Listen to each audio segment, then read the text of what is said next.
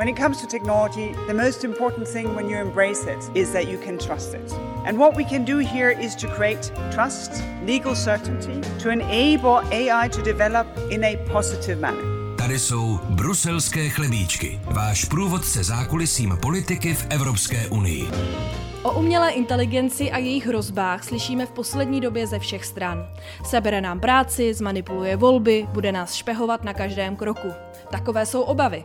Evropská unie proto přichází s historicky vůbec první legislativou na světě, která má nastavit pravidla pro používání umělé inteligence.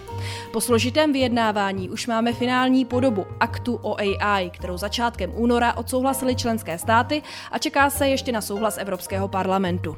Před čím vším nás ochrání? A nezabrzdí nové regulace rozvoj inovací? Neuškodí tím 27 sama sobě?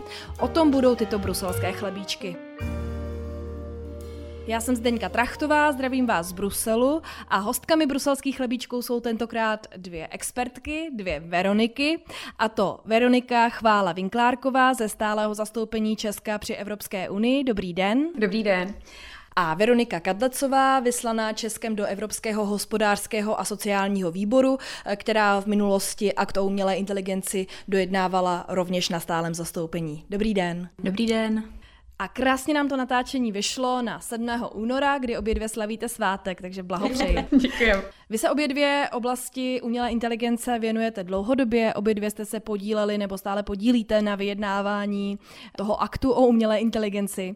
Tak eh, povedlo se tedy podle vás Evropskému parlamentu a členským státům dospět v té finální podobě eh, této legislativy k rovnováze mezi bezpečností a inovacemi, tedy že použití umělé inteligence bude na jednu stranu bezpečné a regulované, ale zároveň se tím vlastně nezabrzdí technologický vývoj a nějaké inovace. Tak nezačínáme úplně nejsnadnější otázkou, ale začnu tím, co je deklarované. Tím deklarovaným cílem eh, toho aktu umělé inteligence, AI aktu, jak mu říkáme, je vlastně podpořit vývoj a bezpečné využívání umělé inteligence na trhu Evropské unie skrze zajištění nějaké právní jistoty a posílení základních práv, bezpečnosti a zdraví eh, evropských občanů. Teď co to znamená v praxi? Jsou tam nějaké předpoklady. Pokud budeme mít jasně stanovená pravidla eh, k tomu, co se může a nemůže s umělou inteligencí na trhu EU, tak firmy budou dopředu vědět, budou s tím moc počítat v momentě, kdy plánují, jaké produkty budou vyvíjet, v momentě, kdy si budou dělat nějakou finanční rozvahu. Když budeme mít jasný a konkrétní pravidla stanovený napříč celou Evropskou unii, sníží to zase nějaké náklady prostě pro firmy eh, z hlediska nějakého pak vyrovnání se s, tou, s tím regulatorním prostředím. Pokud budeme mít jasná pravidla, lidi budou moct víc důvěřovat eh, tomu, eh, jak nakládat s umělou inteligencí a tím pádem budou mít větší zájem a větší chuť si třeba ty produkty kupovat, využívat je a zjednodušovat si díky nim život. No a pokud eh, to zda se povedlo eh, nastavit taková pravidla, která nebudou takzvaně bezzubá a opravdu ochrání naše práva a zároveň nezabrzdí inovace a podpoří ten vývoj, tak eh, jak to bylo tím cílem, je samozřejmě otázka a záleží na každém, jak se na to dívá. Ty názory se různí, ale myslím si, že minimálně to, že ten finální text byl jednomyslně podpořen velvyslancem a všech 27 členských zemí EU, už napovídá tomu, že ačkoliv je to kompromis a jako každý kompromis není perfektní, tak eh, jsme se snad vydali, eh, vydali správným směrem. Možná ještě taky potřeba říct, eh, že tomu návrhu samotnému a pak tomu vyjednávání předcházela velmi živá diskuze. Není to o tom, že ten návrh přišel z čista jasná. Předtím probíhaly několik let docela intenzivní konzultace, vyšla bílá kniha, která deklarovala ten záměr přijít s tou legislativou. Eh, a potom, co přišel ten návrh, tak jsme ho projednávali jak dlouho? Přes, přes dva roky. Hmm. Takže to určitě není něco, co by přišlo jako z čistého nebe. Ten návrh taky není nějaký ostrov, eh, sice přichází asi hlavně s pravidlama, ale vedle toho eh, vydala Evropská komise i koordinovaný plán k umělé inteligenci. Členské státy, všechny, pokud se nemýlím, přijali strategie k, členské, k umělé inteligenci a přišlo se s několika investičníma, podpůrnýma mechanismama, jak jak ten vývoj a e, využívání umělé inteligence na trhu Evropské unie podpořit. Tak pro přehlednost dodám, že to mluvila Veronika Kadlecová A jak tedy technologické firmy v Evropské unii vnímají tu finální podobu aktu o umělé inteligenci?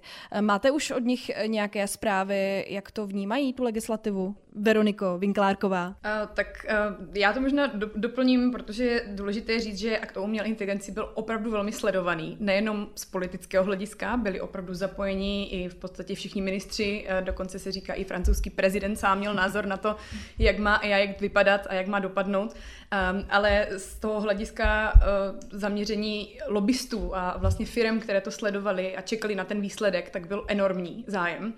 A uh, probíhaly tam jak na vlastně úrovni uh, členských států, vlastně doma uh, v České republice, věřím, že u všech ostatních členských států také, tak na úrovni EU živé debaty, konzultace se stakeholdery, všichni měli nějaký názor na to a určitě se samozřejmě i hodně policy makeri, vlastně my, co jsme to vyjednávali, obraceli na ty firmy a ptali jsme se na ty dopady, jak, jak to bude vypadat v praxi, eh, pokud nastavíme pravidla nějakým způsobem.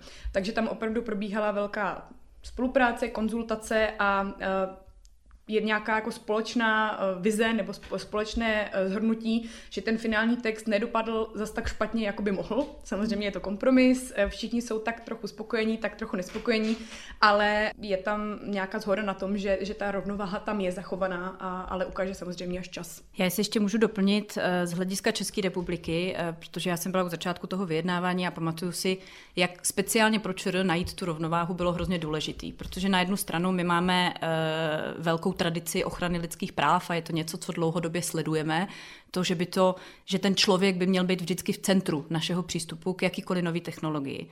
A na druhou stranu máme v Česku úplně úžasnou akademickou sféru a rozvíjející se e, jako biznisový a podnikatelský, e, podnikatelské prostředí v rámci umělé inteligence, které jsme určitě nechtěli ohrozit. Takže e, najít tu rovnováhu pro nás bylo extrémně důležité a dělali jsme pro to maximum.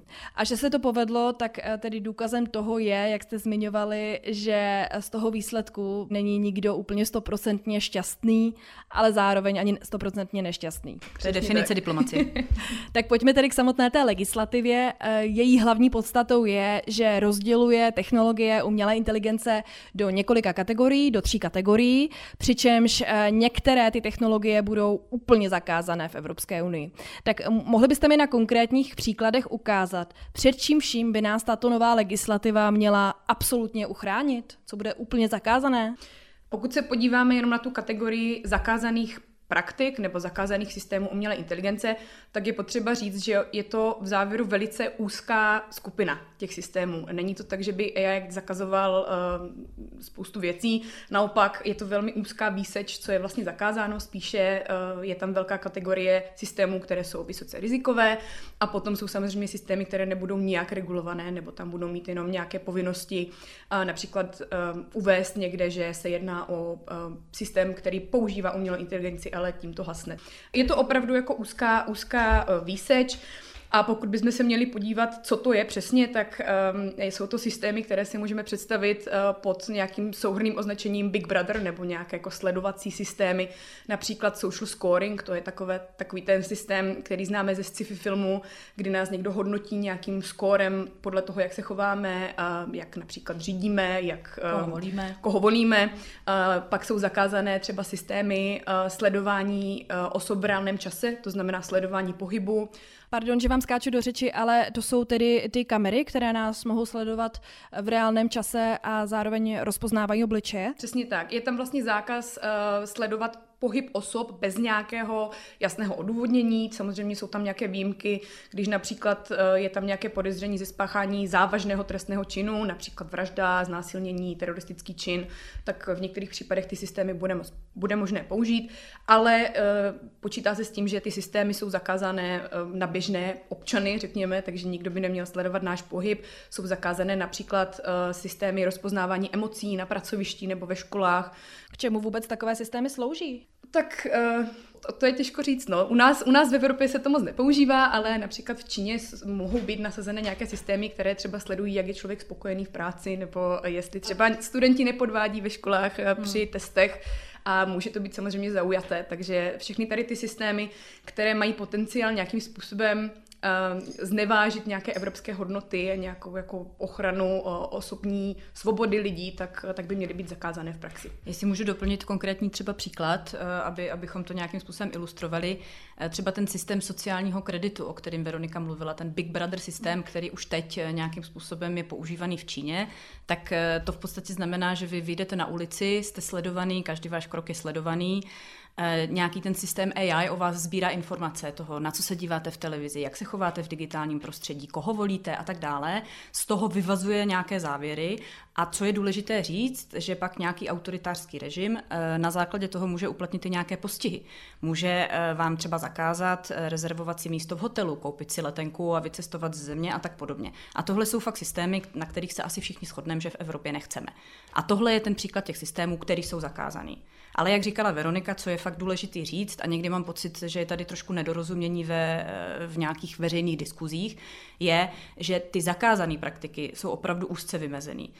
To, čemu se věnuje ten návrh, hlavně jsou ty vysoce rizikové systémy. Ty nezakazujeme, ale zároveň k ním dodáváme nějaký pravidla. Eh, vysoce rizikový systém, typicky, když se eh, vaše, vaše dcera nebo syn budou hlásit na vysokou školu a bude tam nějaký systém AI, který bude vyhodnocovat, eh, jestli se na tu školu dostanou nebo ne. Když jste v práci a e, nějaký systém AI bude vyhodnocovat e, vaši produktivitu a e, to, jakým způsobem v práci pracujete a podle toho e, se bude, bude řešit, jestli vás vyhodí nebo jestli naopak dostanete bonus. A to jsou systémy, kde panuje nějaká schoda, že mají tak velký impact na tak velký důraz. My jsme se s Veronikou bavili, že budeme mít problém překládat ty slovíčka do češtiny, protože v nich s nimi pracujeme v angličtině. To nejste tady v Bruselu jediná. Přesně tak. Tak v momentě, kdy bude takový takový dopad na váš život, že to opravdu může ovlivnit jako zbytek toho, zbytek vaší kariéry, zbytek vašeho vzdělávání a tak podobně, tak v ten moment je potřeba tam dát nějaké pravidla. A toto je tedy ta nejširší kategorie, ta šedá kategorie těch uh, středně rizikových, vysoce rizikových. Vysoce rizikových systémů, které je tedy potřeba nějakým způsobem regulovat. A jak tedy v praxi ta regulace bude vypadat? Jak to bude fungovat? Tak tam je celá řada nějakých pojistek. Třeba v hodně, v hodně případech je tam povinnost být transparentní o tom, jak ten systém je trénovaný, třeba eh, jakým způsobem vyhodnocuje ty data, pokud to jde. Eh, potom je tam nějaká povinnost lidského dohledu, což je docela zásadní, eh, zásadní věc pro nějaké zajištění toho, že někdo zkontroluje, co ten vlastně systém eh, vyplivne ven za nějaký výsledek. A potom je tam vždycky potřeba zajistit, aby člověk, o kterém se třeba rozhoduje pomocí toho umělé, systému umělé inteligence, aby měl možnost odvolat se proti tomu výsledku. To znamená nějaký, nějaký přístup k orgánům dozoru, podat nějakou stížnost, rozporovat to rozhodnutí. Tohle jsou všechny pojistky, které by tam měly být nastaveny. Hmm. Nevím, jestli chceš doplnit ještě. Možná ještě jedno pravidlo mě napadá asi důležitý, eh, protože ten výsledek je hodně ovlivňovaný eh, tím, co, co do té umělé inteligence dáte, hmm. jaký data. Takže je to hodně o, to, o, o těch datech. A jeden z těch pravidel u těch vysoce rizikových systémů je, že používáte datové saty, které jsou maximálně reprezentativní a úplný. To znamená, abyste předešli nějaký diskriminaci, nějaký, nějakého ba, nějakému biasu a tak podobně, a, a aby ty výsledky opravdu uh, jako byly v souladu prostě s hodnotama, který tady, který tady v Evropě máme. Já vím, že v tomto ohledu se hodně diskutovalo o různých systémech, které dokáží vyhodnocovat životopisy kandidátů o nějakou pozici. A ukázalo se, že bývají často diskriminační, že třeba zvýhodňují muže oproti ženám. E, tak toto je třeba ten příklad, který máte na mysli? To je přesně ono. Nebo třeba ještě můžu jeden příklad uvést, e, který už se v Evropě vlastně stal. Ono často se mluví o těch příkladech v Americe. Jo? Tak v Evropě už samozřejmě existují e, nějaký právní systémy, které spousta věcem zabraňují, ale i v Evropě, v Holandsku před několika lety byl systém AI, který měl vyhodnocovat a nacházet lidi, kteří se snaží oblafnout systémy sociálních dávek. Jo, měl nějakým způsobem identifikovat podvody. Mm. A ten systém, prostě stalo se to, že eh, nezafungoval tak, jak měl, eh, ať už prostě z důvodu, že tam byly narvaný špatný data, nebo prostě nikdo neskontroloval ten výsledek. A potom i lidem, kteří by správně na ty dávky nárok měli, tak jim ty dávky nebyly přiděleny.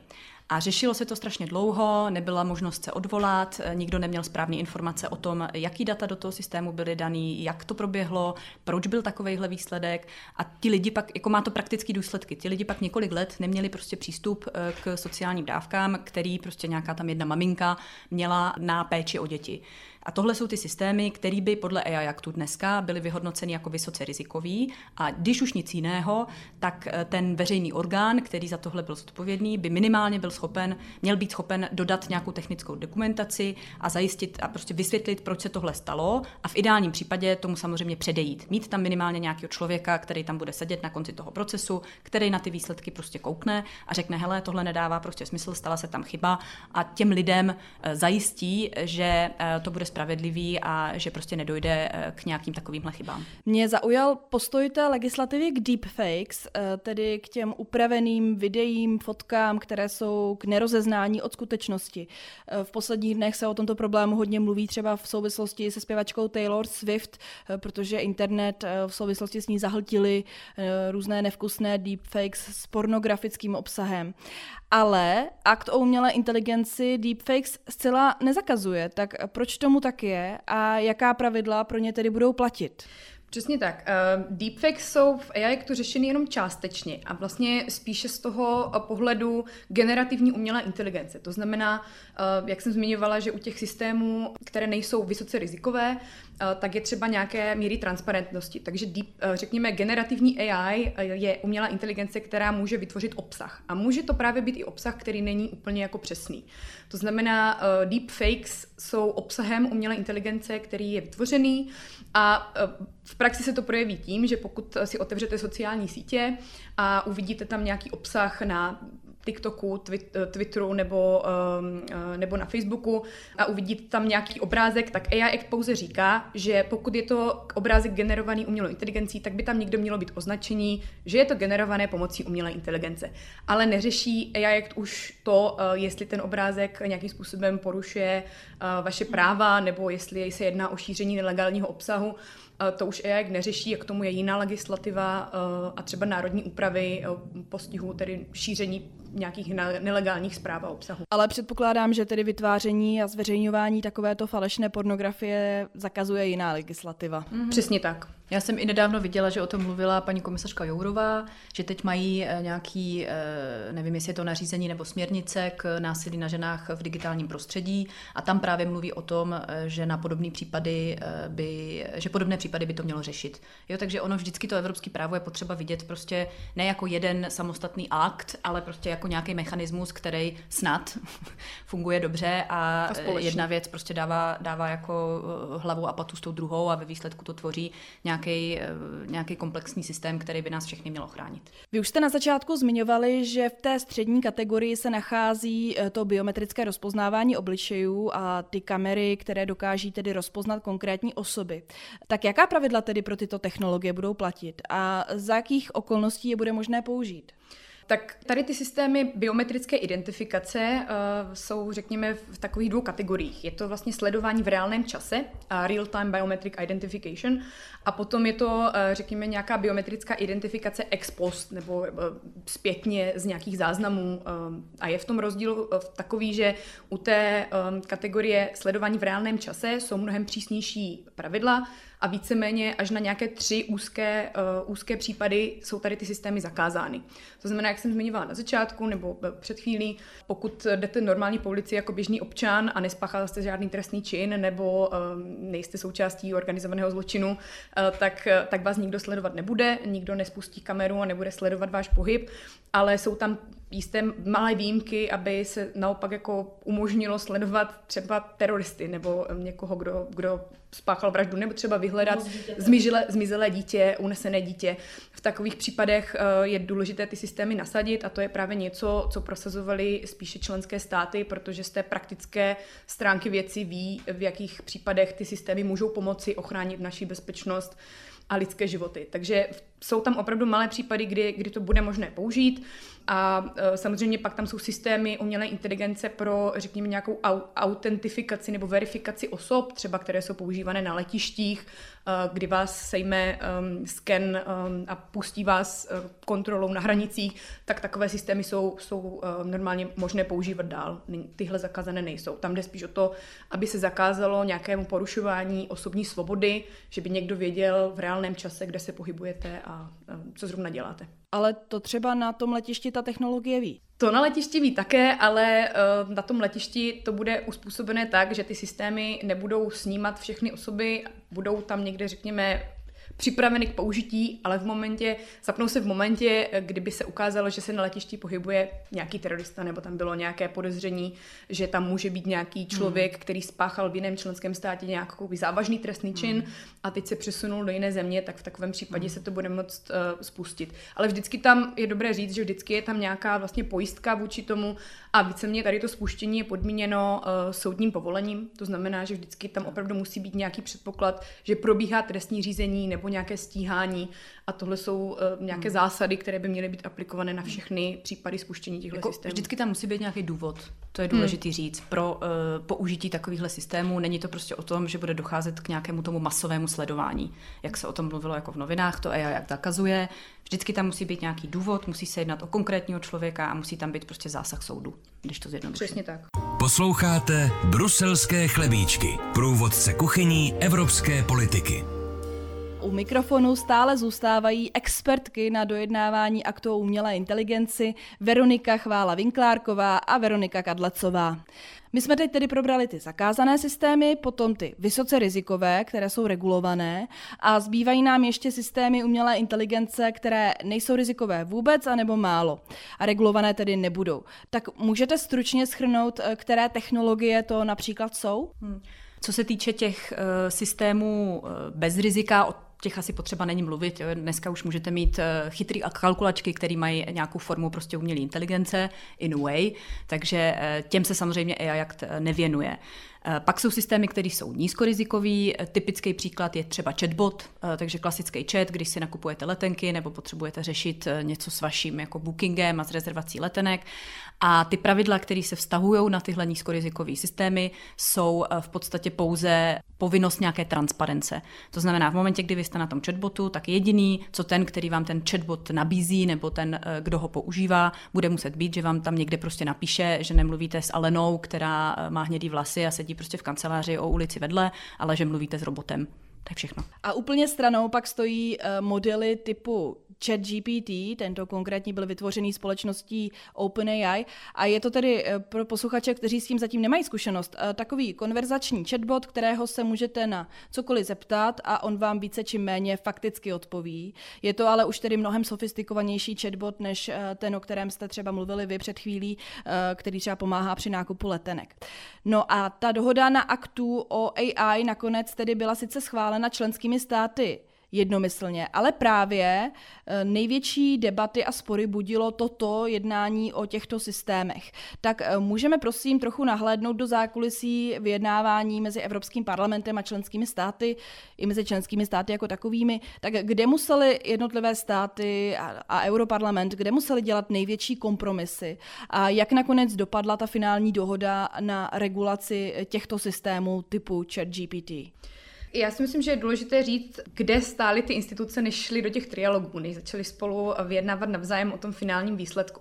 Protože eh, my v Radě členské státy jsme schválili nějakou společnou pozici už na konci roku 2022 během českého předsednictví a víceméně jsme se eh, pouze zaměřovali na ten původní návrh komise, který nepočítal tady s tou eh, úrovní nebo tady s tou vrstvou regulace na úrovni modelů. To znamená více účelových schopných modelů, jako je GPT, které se potom dají přetvořit do různých dalších systémů. Takže řekněme, že se pohybujeme úplně na začátku nějakého vývojového řetězce umělé inteligence a tady tohle je něco, co my jsme neřešili, ani původní návrh komise to neřešil. Kdežto Evropský parlament svou, svou pozici schválil až o půl roku později a formovali v době, kdy byl zrovna ten boom chat GPT. To znamená, měli možnost se více zaměřit na to, eh, jaké dopady ten chat GPT může mít. To znamená, že eh, v jejich pozici se objevila regulace tady téhle vrstvy, a uh, když se potom, uh, když potom došlo k vyjednávání uh, o tom, co by mělo být součástí té finální podoby regulace, tak rada měla trošku rezervy, nebo řekněme takový rezervovaný přístup k tomu, přijmout tady tuhle regulaci na úrovni modelů, protože jsme primárně argumentovali, včetně teda České republiky, tím, že neznáme dopady. Protože ten původní vlastně návrh obsahoval nějakou dopadovou studii, počítal s tím, jak to zasáhne na trh, když to tady ta, přesně tak, kolik to bude stát, uh, jaké to může mít pozitivní, negativní dopady. Když to tady ten doplněk Evropského parlamentu, který reguluje modely, tak ten neměl žádné vyhodnocení dopadů. Čili bylo to takové eh, šlápnutí do neznáma a mm, samozřejmě spoustu států s tím mělo problémy. Nejvíc uh, skeptičtí byli třeba francouzi, Němci, Italové, uh, Francie, protože sama vyvíjí uh, tady ten model umělé inteligence Mistral dává do toho spoustu investic z vlastních zdrojů. Takže tohle bych řekla, že byl takový hlavní důvod, proč rada se stavila velmi skepticky k tomu návrhu parlamentu a nakonec uh, se muselo dojít k nějakému, k nějakému kompromisu, uh, který spočívá v tom, že ty modely, řekněme, klasifikujeme do dvou, do dvou kategorií. Jsou to všechny modely, u kterých platí uh, podobně jako u těch systémů bez rizika nějaká transparentnost, to znamená, bude se muset říct zase opět na, na to, bude se zase muset říct, na čem jsou ty modely trénované, řekněme, bude k tomu muset být nějaká technická dokumentace, bude se muset říct, jaké zdroje byly použity, jakým způsobem způsobem ten model funguje, ale pak je tam kategorie uh, modelů se systémovými riziky, které v současné době nejsou žádné v Evropě ani světově, ale výhledově do několika let uh, se může jednat například o model um, Gemini od Google nebo GPT-5. To znamená jako modely, které jsou teď ve vývoji, ale budou časem uh, velmi, velmi vlivné a můžou zásadně ovlivnit způsob, jakým funguje naše společnost. A můžete vysvětlit, v čem tyto modely spočívají a proč jsou tedy rizikové? Uh, Spíše je to potenciál toho rizika, než že by se teď vědělo, jaké to riziko bude. A právě na to cílí ta regulace, že víceméně při vývoji eh, tady těch velkých modelů, které mají opravdu velký potenciál, musí ten vývojář myslet na to, jaké ty rizika může ten model mít. To znamená, že je to celé o tom přemýšlet nad možnými dopady, přemýšlet nad tím, jak ten model může být použitý a snažit se předcházet rizikům. Je to všechno takové hodně abstraktní a vlastně hmm. v praxi to zatím nemá žádné dopady, protože žádné takové modely zatím neexistují. Hmm. Uh, Ale myslím, že už dneska si trošičku můžeme jako představit ten dopad, který ještě ty jako více vyvinutý modely můžou mít. Když se kouknete na to, jak se chat GPT třeba využívá ve vzdělávání. Jo? Dneska, už je, eh, dneska už jsou tyhle technologie, tyhle aplikace schopné za vás napsat diplomku, prostě eh, napsat báseň, eh, udělat vám rešerši, napsat prostě projev a tak dále. Jo, takže je jasný, že budou mít obrovský dopad, ať už na trh práce, prostě eh, riziko podvodů, hmm. zase nějaké riziko diskriminace, protože každý, kdo pracoval s ChatGPT, tak taky ví, že prostě není dokonalý a občas, když se ho na něco zeptáte, tak vám vyjede nějaký výsledek, který pak, když si uděláte ještě rešerši vedle, zjistíte, že není třeba úplný a dochází tam k nějaké diskriminaci, právě třeba vůči ženám nebo vůči jiným rasám a tak podobně, jak se to zmiňovala v minulosti. Hmm. A to jsou teď systémy, eh, které, jak říká Veronika, ještě jako systémy se systematickým rizikem vyhodnocený nebyly byly. Jo, tak je otázka prostě, co přijde do budoucna. Ale zase myslím si, že je potřeba říct, že AI jak tyhle systémy nezakazuje a nechce je zakazovat, jenom jde o to, aby k ním eh, byly vztáhnuty nějaký pravidla a abychom měli jistotu, že jsou v souladu s evropskými hodnotami. Abychom tedy znali třeba ta zdrojová data, z kterých se ty modely učí. Přesně tak. Přesně tak. Ono totiž je důležité říct, že ty modely uh, bychom měli chápat jako nějaký polotovar nebo nějaký produkt, který uh, se bude dále prodávat Eh, firmám pro další použití a ze kterých potom budou vznikat konkrétní systémy a budou se zkrátka upravovat na míru podle toho, jak je budeme chtít použít. To znamená, že ten AI v podstatě říká, že k, tady k těm produktům eh, by měla být nějaká technická dokumentace, aby všichni, které budou dále používat, věděli, jak fungují a co s nimi dělat v případě, že eh, by mohlo vzniknout nějaké riziko. A formulovala jsem to tedy správně, že toto, ta debata o modelech typu ChatGPT, byla největší problematická otázka během těch vyjednávání. Přesně tak, tady tohle byla taková zásadní, um, zásadní část, hlavně teda pro radu, jak jsem zmínila, kvůli tomu, že je to velký krok do neznáma a, a nevíme doteď vlastně, jaké to bude mít konkrétní dopady, ale naštěstí to bylo nastaveno docela rozumně a nedáváme tam žádné požadavky, které by se teď víceméně v praxi již, již, již jako nějakým způsobem nepoužívaly. Ale uh, ještě druhá taková velká část uh, byl balíček law enforcementu, to znamená použití systému v oblasti vymáhání práva, což je třeba ta otázka biometrické identifikace při pátrání po osobách uh, které způsobily trestné činy, nebo třeba použití uh, systému umělé inteligence pro prediktivní policijní um, nějaké vyhodnocení, uh, prediktivní policing se tomu říká, to znamená uh, třeba, že by systém mohl uh, nějak vyhodnotit, jestli máte sklony uh, dělat uh, nějaké trestné činy či nikoliv. Uh, což jsou třeba taky částečně zakázané systémy, nebo třeba použití umělé inteligence uh, při kriminální analýze, třeba při procházení velkých spisů dat, aby se mohla použít umělá inteligence a zlepšilo to a zrychlilo to procesy uh, trestního řízení. Uh, tak tohle celé byla vlastně velká část, která byla zase důležitá pro parlament, protože parlament chtěl zakázat mnohem větší uh, část systému a nakonec se našel nějaký kompromis uh, mezi jak tou vlastně částí uh, těch systémů vymáhání práva, tak těmi modely, víceméně to byly takové dva hlavní bloky, které proti sobě stály a potom se našla nějaká rovnováha mezi tím, aby byly regulované obě ty části, ale vždycky do nějaké míry, která vlastně umožňuje potom praktické použití. A aby tam byl nějaký prostor taky pro úpravu třeba u těch modelů, hmm. jo? protože jak zmiňovala Veronika, vzhledem k tomu, že vlastně ty modely tu dneska ještě nemáme, na který hlavně míříme, tak bylo potřeba tam nechat nějaký volný prostor. Prostě proto, aby ta regulace buď se do budoucna zpřísnila, nebo naopak vnikčila podle toho, eh, jaký bude ten technologický vývoj a jak se bude vyvíjet ten trh. Jo? Já pořád úplně nerozumím tomu, jaký je rozdíl mezi těmi modely, které tu ještě nemáme, a mezi těmi typu chat GPT, eh, které už máme normálně k dispozici a třeba já, Zdeňka Trachtová, si je můžu běžně najít na internetu a používat. GPT je, řekněme, nějaký model, ze kterého se potom dá udělat něco víc. A chat GPT je vlastně systém, konkrétní použití toho modelu hmm. GPT-4. No a ten rozdíl mezi těma, co dneska ještě neregulujeme a těma, eh, s těma systematickýma rizikama, který chceme do budoucna víc hlídat, je v podstatě v té výpočetní kapacitě. Jo, my taky jsme prostě eh, expertky přes jako diplomaci a tak podobně, takže to není o tom, že bychom rozuměli vyloženě těm, eh, já nevím, jak to mám říct, těm, těmhle těm jako expertním záležitostem. K tomu jsme měli jiní lidi, aby nás k tomu briefovali, ale prostě ten rozdíl je v tom, že eh, ty modely do budoucna budou pracovat s mnohem větší kapacitou, bude mít, mít mnohem víc dát, budou umět mnohem víc věcí a tím pádem budou mít větší dopad prostě na to, jakým způsobem se učíme, jakým způsobem se chováme, jakým způsobem tvoříme obsah, eh, jakým způsobem pracujeme.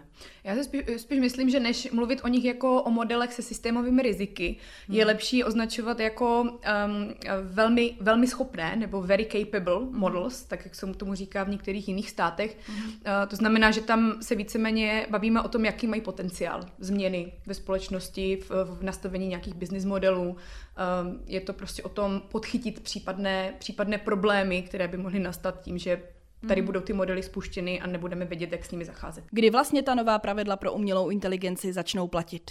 Většina těch pravidel, která vychází z aktu umělé inteligence, začne platit za dva roky. Myslím si, že už teď eh, díky tomu, že eh, to všichni velvyslanci podpořili ten finální text, tak už se dá docela dobře odhadovat, že parlament ten text schválí na své straně eh, v dubnu na plenárním jednání a tím pádem se to v květnu zveřejní v oficiálním úředním věstníku Evropské unie a dva roky od toho, což je květen 2026, by většina těch pravidel, včetně těch pravidel pro vysoce rizikové systémy, měla platit. Je tam pár výjimek, pár zkrácených lhůt, kde se naznalo, že je potřeba většího spěchu, abych tak řekla. První je případ těch zakázaných praktik. Eh, ty už začnou platit, nebo ten zákaz už začne platit za půl roku, ale jak jsme o tom mluvili, vzhledem k tomu, že v Evropě eh, ještě takovýchhle zakázaných praktik eh, moc není, nebo v podstatě vůbec, tak si myslím, že to nebude takový problém. A věc druhá, v případě těch víceúčelových modelů AI, který mají ten velký dopad, o kterých jsme mluvili, ty transparenční povinnosti, které se na ně vztahují, tak eh, začnou platit za 12 eh, měsíců. To znamená 12 měsíců od toho, eh, co AI jak začne platit. Teď jsem se v tom trošku zamotala, ale znamená to květen 2025. A kompletně tedy pak do těch dvou let. Jaké povinnosti z této legislativy vyplynou pro členské státy a konkrétně pro Česko? Tak v prvé řadě je úkolem všech členských států i, i Evropské unie a hlavně teda Evropské komise to implementovat. To znamená nastavit ten systém, určit, které autority uh, budou dohlížet na dodržování práv uh, občanů, uh, které budou dohlížet na spuštění těch systémů rizikových, nebo řekněme těch vysoce rizikových ve státní správě, které budou dohlížet, aby společnosti informovali o tom, jak ty systémy fungují. Tak tohle všechno se bude muset udát vlastně v, v rozmezí nějakého roku, takže to je teďka docela jako hmm. urgentní, urgentní záležitost a docela složitá složitý úkol to celé nastavit, aby to potom efektivně fungovalo. A vlastně pro Českou republiku to znamená, eh, že v současnosti probíhá velmi živá debata o tom, kdo by měl mít na starost tu implementaci, vlastně které ministerstvo, který úřad, tak aby to co nejvíc dávalo smysl, aby se co nejvíc využili stávající struktury, které už nějak na trhu máme a aby to zároveň nestálo moc peněz. No a něco podobného vlastně probíhá i na té evropské úrovni. To znamená, eh, vytváří se tady nějaké struktury tak, aby byl zajištěn ten koordinační mechanismus, aby si každý členský stát prostě nedělal něco jiného než ten druhý, že? Aby, ta, aby ta pravidla prostě dávala smysl napříč celou Evropou a tím pádem to pak bylo snažší eh, pro ty podniky nebo pro ty eh, vývojáře a ty, co nabízí ty systémy AI, aby bylo snažší těm pravidlům vyhovět. A probíhají i tady různé konzultace se zájmovými skupinama, ať už to jsou firmy, ať už to jsou nevládky, ať už to jsou odbory, protože často jako v momentě, když je nějaký eh, legislativní akt schválený, tak jako by bylo hotovo a na všechno se zapomene. Ale ta implementace, takový ten ďábel v tom detailu eh, je často důležitější než samotná dohoda na těch principech. My se třeba teď tímhle taky zabíráme, zaobíráme v Evropském hospodářském a sociálním výboru a snažíme se té Evropské komisi a těm členským státům dát co nejvíc informací pro to, aby ty opravdu reální potřeby z trhu nebo reální potřeby co do ochrany eh, občanů byly, byly vzaty v potaz i v rámci té implementace a těch dalších kroků, které nás teď čekají. S aktem o umělé inteligenci se zároveň pojí i nějaké sankce. Eh, tak eh, co tedy státům, firmám, organizacím, zaměstnavatelům, školám, co jim hrozí v případě porušení těchto pravidel? Tak co se týče těch vysoce rizikových systémů, těch modelů, o kterých jsme mluvili a vlastně většině, většině těch povinností, které vychází z AI aktu, tak ty pokuty za nesplnění se mohou vyšplhat až do maximální výše 15 milionů eur a 3% celosvětového obratu té dané firmy. Co se týče těch zákazů, tak tam ty pokuty jsou ještě vyšší, mohou se vyšplhat až do 35 eh, milionů eur a 7% nebo 7% celosvětového obratu. Vždycky se počítá to, co je vyšší pokud si to, pokud si to správně pamatuju. Ještě důležitý je říct, že členské státy tady mají nějaký prostor pro úpravu a řekněme pro respektování nějaký specifické situace na tom trhu. E, mají nějakou možnost třeba nastavit nižší míru té pokuty třeba pro malý eh, a střední podnik nebo pro nějaký startup. E, mohou vzít třeba v potaz, zda to nesplnění povinnosti bylo schválně nebo zda bylo jenom nějakým nepřehlednutím a tak podobně. Takže chci tím říct, že ta pokuta nebude vždycky na té maximální úrovni, je tam nějaký prostor pro to, aby prostě pro nějaký selský rozum tak. V souvislosti s umělou inteligencí se mluví ještě o jednom problému, který ale tato legislativa neřeší. Mluví se o tom, že by nám AI do budoucna mohla brát pracovní místa. Víme, že třeba ve Spojených státech se proti tomu už bouří scénáristi nebo herci, tak eh, vás jako diplomatky asi umělá inteligence při vyjednávání nenahradí, ale třeba nás novináře by do budoucna mohla zastoupit třeba při psaní článků. Tak myslíte si, že toto je něco, čím se bude muset Evropská unie v budoucnu zabývat, třeba při tvorbě nějaké další legislativy? Tak já bych možná jenom na, na úvod mm-hmm. řekla, jak, jak to částečně AI jak trošku řeší. Eh, není to samozřejmě eh, do velké míry, jak jste zmiňovala, hlavním záměrem nebo hlavním účelem AI, jak to řešit použití AI na pracovišti nebo pro nějaké pracovní profesní účely, ale je tam eh, jedna podmínka, která se váže právě k té transparentnosti, o které jsme hovořili. Víceméně AI říká, že kdykoliv bude chtít zaměstnavatel nasadit systém umělé inteligence na pracoviště, ať už je to do nějakých výrobních procesů nebo uh, nějaké podpůrné systémy, uh, třeba, jak jsem zmiňovala, objednávky nebo zásobování firem, tak všechny tady tyhle systémy budou muset být dopředu komunikovány zaměstnancům, aby věděli, že se ta umělá inteligence nějakým způsobem využívá v dané společnosti. Ale eh, jak moc se ta umělá inteligence bude používat a jestli to má potenciál um, změnit uh, trh práce, tak to, to, to opravdu neřeší. Uh, tak AI jak to možná neřeší, ale asi se všichni shodneme na tom, že pracovní trh určitě změní. A nebude to o tom, že jako nám vezme práci. Já to vždycky nemám ráda, když se říká, že nějaká technologie nám vezme práci. Ona prostě změní jako povahu té práce a vůbec to složení jako toho pracovního trhu, toho, co bude potřeba, toho, co bude vyžadováno od těch zaměstnanců a tak podobně. Takže já si myslím, že nás čeká jako celý přemýšlení jako identity a toho přístupu, kterým, eh, který, který k té práci máme. Co to může udělat členský stát? To, co vždycky, když přijde nějaká nová technologie, může se snažit o tom ty svoje občany a firmy informovat, může se jim snažit pomáhat v tom, aby na to byli připraveni, aby ty, ty, ty pracovníky nějakým způsobem třeba přeškolili a tak podobně. Ve výboru to samozřejmě řešíme taky, tlačí na to nepřekvapivě hlavně odbory, pro které je to velmi palčivá otázka. Vím, že tady existu, nebo zaznívají i nějaké hlasy, že by se mělo přijít s nějakou novou legislativou, která nějakým způsobem um, zaopatří uh, dopad umělé inteligence na trh práce tak, aby ochránila vlastně zaměstnance. To, jestli se tak nakonec stane a případně jak striktní by ty pravidla uh, mohly být a jak budou vypadat, to, to je zatím otázkou a není to něco, co by ani jedna z nás řešila, ale ta změna přijde. A myslím si, že co je na tom zajímavé, jak jste zmiňovala, že ta umělá inteligence a ten nejnovější vývoj v umělé inteligenci má potenciál nahradit eh, spíš tu práci takových těch bílých límečků, nebo jak se tomu říká, než vlastně eh, práci, která třeba spočívá eh, na, na manuální práci. Jo, říká se, že, že profese, kterou umělá inteligence nejméně ohrožuje, je květinář protože zatímco máte umělou inteligenci, která za vás už možná dneska dokáže napsat lepší projev, nebo článek, nebo knihu, nebo diplomku, jak jsem to zmiňovala, tak pořád nemáte prostě technologii nebo umělou inteligenci, která by natolik eh, dokázala se přiblížit jako k lidskému hmatu, eh, tak aby třeba dokázala eh, nahradit nebo vůbec ohrozit práci, jako je prostě květinář, květinář nebo zacházení s jako nějak citlivě s, s, manuálním, eh, s manuální prací. Takže květináři jsou safe. Květináři jsou safe, přesně tak. Můžete, můžete spát v klidu. My, my už ne, my už méně. Unijní představitelé mluví o tom, že akt o umělé inteligenci je unikátní a první na světě. Tak mají v tomto pravdu? Eh, můžeme porovnat ten přístup Evropské unie k umělé inteligenci s dalšími státy a dalšími částmi světa? Tak to je, to je takový ten obrázek, který sdílel do, dokonce sám uh, komisař uh, Thierry Breton po tom, co se uzavřela dohoda o umělé inteligenci, kde byl obrázek, uh, kde bylo napsané celý svět má Evrop, uh, umělou inteligenci a Evropa má regulaci.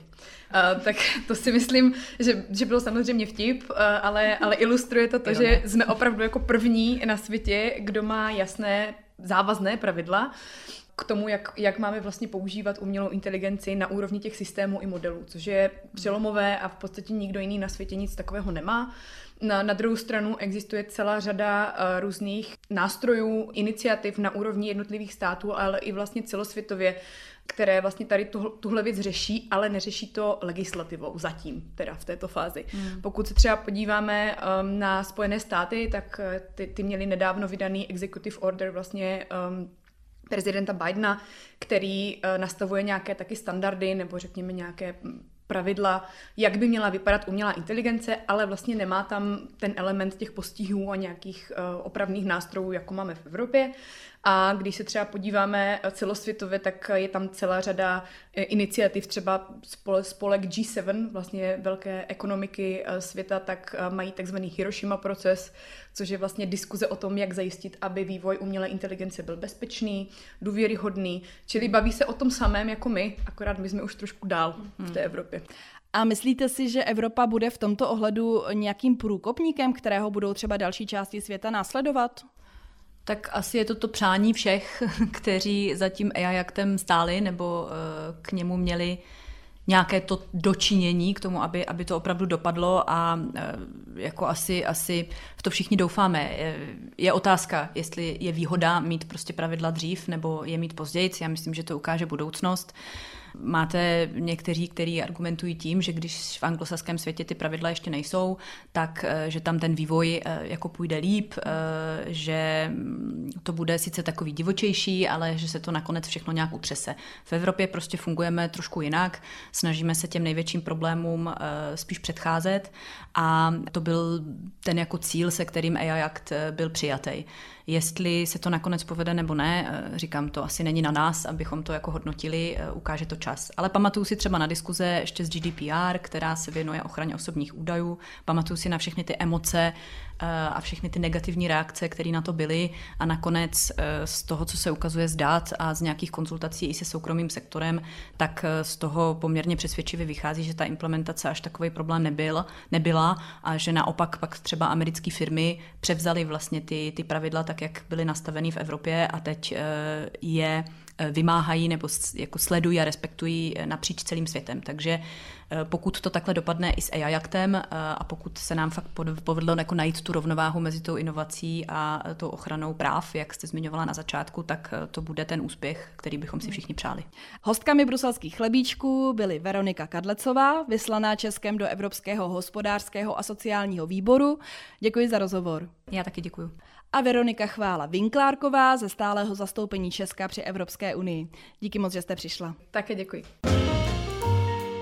A o čem se v Bruselu i v Praze mluví v těchto dnech?